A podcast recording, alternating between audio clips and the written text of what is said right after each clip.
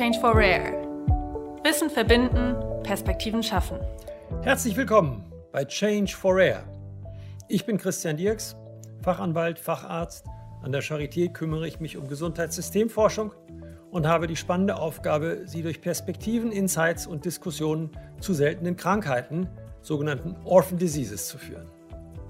Mit der Initiative Change for Rare will Alexion das Wissen um die Versorgung von Patienten mit seltenen Krankheiten bündeln und zugänglich machen. Denn noch immer warten Patienten mit einer seltenen Krankheit rund fünf Jahre auf die korrekte Diagnose. Noch immer stehen nur wenigen Patienten mit seltenen Krankheiten geeignete Medikamente zur Verfügung. Um Wissen zu verbinden und Perspektiven zu schaffen, führe ich acht Gespräche mit Experten zum Thema Access, ökonomische Grenzen und Gerechtigkeit bei der Versorgung von Patienten mit seltenen Krankheiten. Tauchen Sie ein in die Perspektiven von Recht, KV, Arzneimittelhersteller, Ethik, Patientenverband, medizinischer Wissenschaft, Krankenkasse und Gesundheitsökonomik.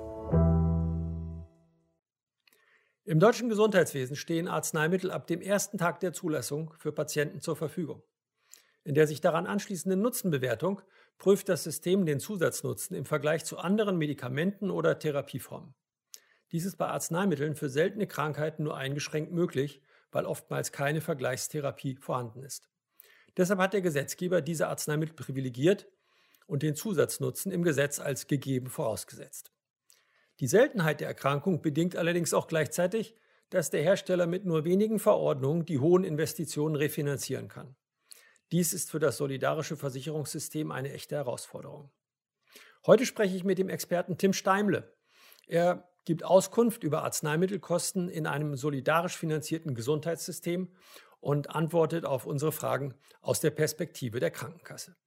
Herr Steimle ist Apotheker, und seit 2010 Leiter des Fachbereichs Arzneimittel der Techniker Krankenkasse. In Hamburg natürlich. Seine Schwerpunkte sind Innovationen, Adhärenz, Kosteneinsparung und Arzneimitteltherapiesicherheit. Lieber Herr Steimle, die Erforschung und Entwicklung von Arzneimitteln für seltene Krankheiten wird weltweit gefördert. Auch in Deutschland gibt es jedes Jahr Medikamente, neue Medikamente und Erkrankungen werden behandelbar. Und dennoch ist dies erst für einen kleinen Teil der seltenen Erkrankungen der Fall und es sind bisher nur wenig solche Arzneimittel entwickelt worden. Und doch Millionen von Patienten, auch in Deutschland, warten auf eine Therapie. Wie kann ihnen geholfen werden? Also die Stärkung der Grundlagenforschung durch die öffentliche Hand war sicherlich in den letzten Jahren der richtige Weg. Dadurch sind viele neue Arzneimittel auf den Markt gekommen. Leider stellen wir fest, dass die überwiegende Mehrzahl der neuen Arzneimittel äh, in unseren Bewertungen, die wir gemeinsam mit Professor Gleske über den Innovationsreport in den letzten ja, fast zehn Jahren ähm, umsetzen und durchgeführt haben, häufig schlechte Noten bekommen. Das heißt, äh, wir müssen hier insgesamt besser werden, damit neue Arzneimittel dem Patienten und auch gerade auch bei den seltenen Erkrankungen noch besser helfen können. Also sehen Sie die Forschungsförderung ähm, auf dem richtigen Weg mit diesen Initiativen, aber die Ergebnisse sind noch nicht so ganz, was Sie sich für die Patienten vorstellen. Genau das ist der richtige Weg, ja. Ähm, das gilt wahrscheinlich nicht für alle Arzneimittel gleichermaßen, sondern da gibt es auch ähm, Ausreißer in die eine oder andere Richtung, könnte ich mir vorstellen.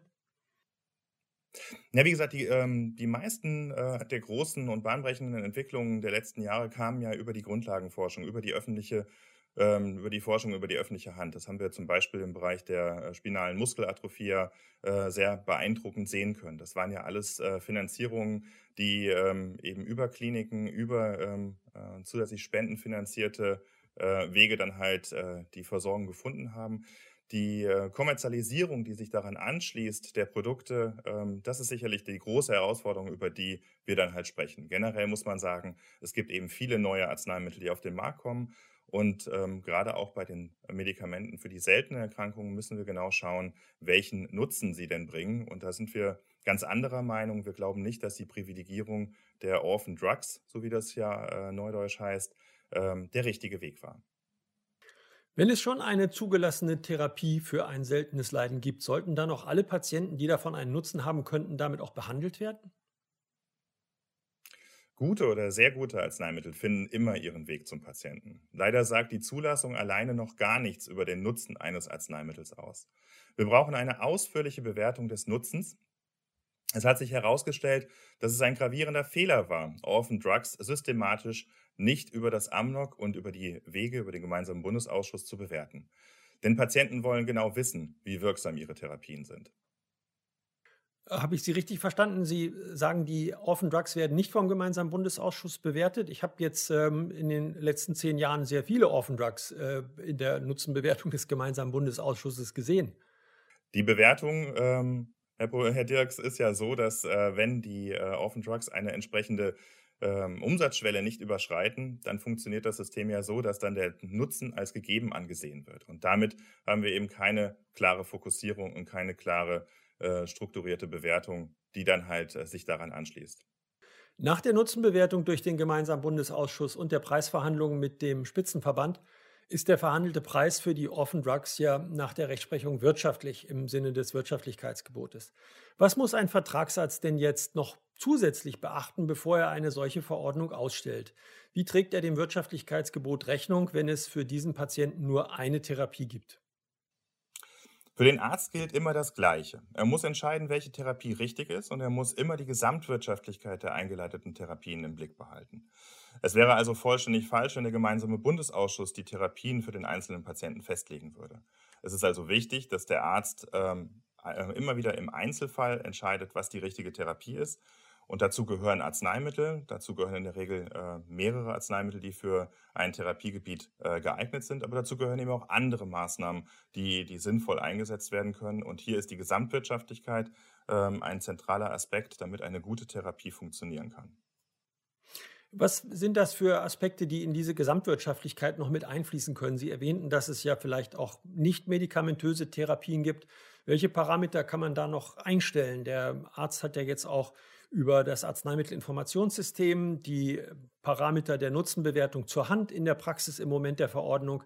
Was sind da die Parameter, auf die Sie als Leistungsträger, als Krankenkasse schauen würden und sagen, wir erwarten von unseren Vertragspartnern, den Vertragsärzten, dass sie sich an die Spielregeln halten und die gestalten sich dann wie folgt?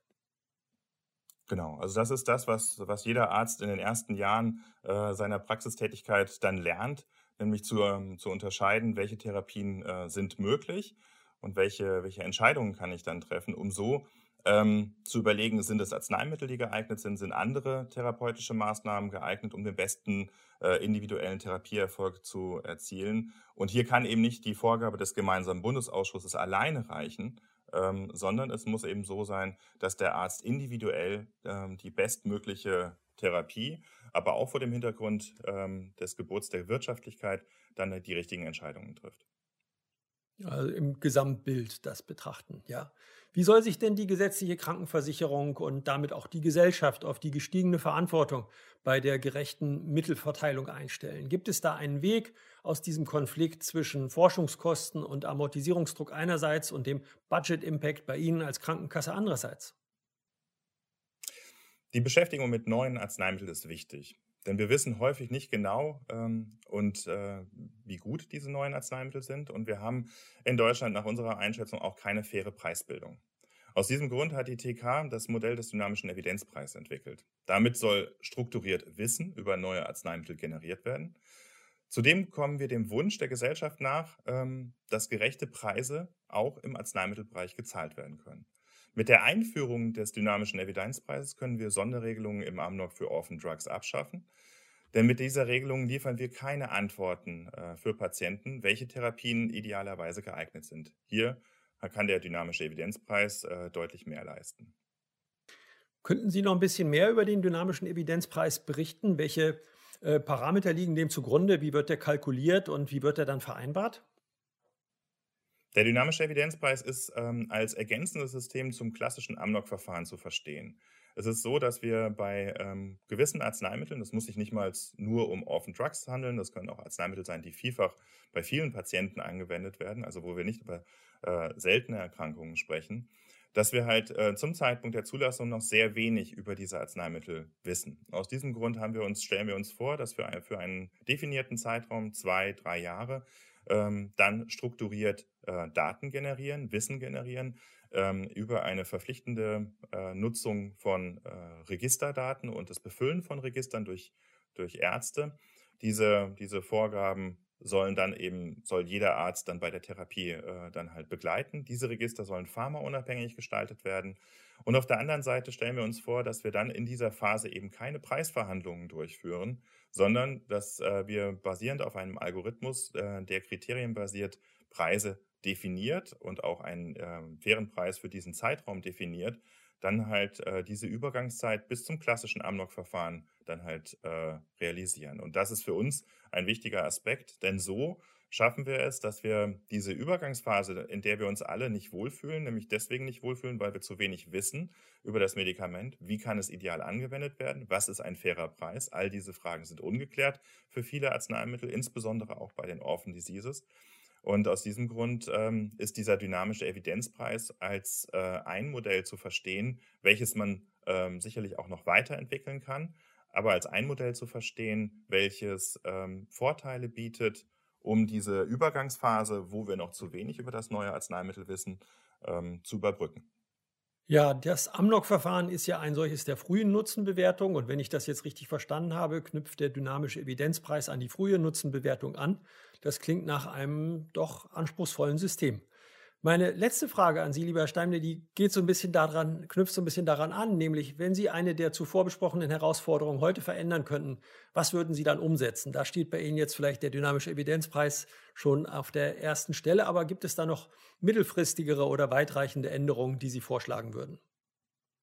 Genau. Also ich glaube, das Zentrale, worüber, wo wir uns alle einig sind, wir brauchen noch viel mehr Wissen über äh, den äh, den Sinn und den, den Nutzen dieser Therapien. Wir müssen also, gerade der, der behandelnde Arzt muss seinem Patienten genau erklären können, für welche Zwecke dieses neue Arzneimittel oder auch bestehende Therapien äh, besser geeignet sind, in welchen Fällen man welches Medikament anwendet. Und häufig ist das das Problem, dass eben Medikamente äh, sehr schnell zugelassen werden und wir hier eben häufig noch nicht ausreichende Erkenntnisse darüber haben. Und gerade die Zulassung bedient ja auch nur den, den Part der äh, Sicherheit eines Arzneimittels und nicht dem vergleichenden Nutzenbewertungen zu den bestehenden Therapien. Also wir, ich wünsche mir als aller, allererstes sicherlich mehr Wissen über die neuen Therapien. Und auf dieser Grundlage lassen sich dann eben, dass sich dann auch die, ähm, die, die ganz an, weitere zentrale Frage, die die Gesellschaft natürlich auch hat, lösen. Denn wie gehen wir dann halt mit einer, einer vernünftigen und fairen Preisbildung um? Vor dem Hintergrund, dass äh, wir als Gesellschaft natürlich auch auf der einen Seite Fortschritt wollen und den auch zu bezahlbaren Preisen dann halt anbieten müssen. Und das ist die Aufgabe, die wir als Krankenkasse haben. Es ist ja nicht unser Geld, mit dem wir ähm, was wir haben, sondern wir sind da, dafür treuhänderisch äh, verantwortlich und müssen, müssen hier die richtigen äh, Entscheidungen gut vorbereiten und begleiten. Und der dynamische Evidenzpreis ist ein Modell, ähm, was, was hier Antworten liefern kann. Ja, vielen Dank. Das ähm, ist genau äh, etwas, was ich auch unterschreiben kann. Mehr Wissen ist selten schädlich, sondern auf jeden Fall das Gebot der Zeit. Und wie wir mit diesem Mehrwissen dann umgehen, das ist natürlich die Frage der weiteren Gestaltung des Gesundheitswesens, auch im Bereich der Preisbildung für Arzneimittel für seltene Leiden. Herr Steimel, ich danke Ihnen sehr für dieses Gespräch. Herr Dirks, vielen Dank. Fassen wir die Kernbotschaften aus dem Interview mit Tim Steimle noch einmal zusammen. Die öffentliche Forschungsförderung hat schon viele positive Effekte erzielt, aber wir müssen insgesamt noch besser werden, um Medikamentenforschung zu befördern und nutzenbringende Therapien auch für seltene Krankheiten zu erreichen. Die Privilegierung der Arzneimittel für seltene Krankheiten ist nicht der richtige Weg. Sie sollten genauso geprüft werden wie andere Arzneimittel auch. Der Arzt muss die Gesamtwirtschaftlichkeit betrachten und im Einzelfall über eine Verordnung entscheiden. Dazu gehört auch die Berücksichtigung anderer therapeutischer Maßnahmen, die eingesetzt werden können. Der Konflikt zwischen Forschungskosten und gesamtgesellschaftlicher Belastung muss durch eine faire Preisbildung gelöst werden. Hierzu hat die Technikerkrankenkasse das Modell des dynamischen Evidenzpreises entwickelt. Dieses Modell ist ein ergänzendes System zum Amnok-Verfahren und erzeugt strukturiertes Wissen über die Arzneimitteltherapie. Dies umfasst mehrjährige Register über die Therapiedaten und deren Auswertung zur Preisbildung. Weitere spannende Insights und Perspektiven finden Sie auf www.changeforrare.com. In Würdigung des Rare Disease Days findet am 23. Februar 2021 der erste Roundtable mit allen acht Experten von Recht, KV, Arzneimittelherstellern, Ethik, Patienten, medizinischer Wissenschaft, Krankenkasse und Gesundheitsökonomik statt. Melden Sie sich jetzt kostenlos an und seien Sie auch virtuell dabei, wenn wir Wissen verbinden und Perspektiven schaffen. Wir freuen uns auf Sie.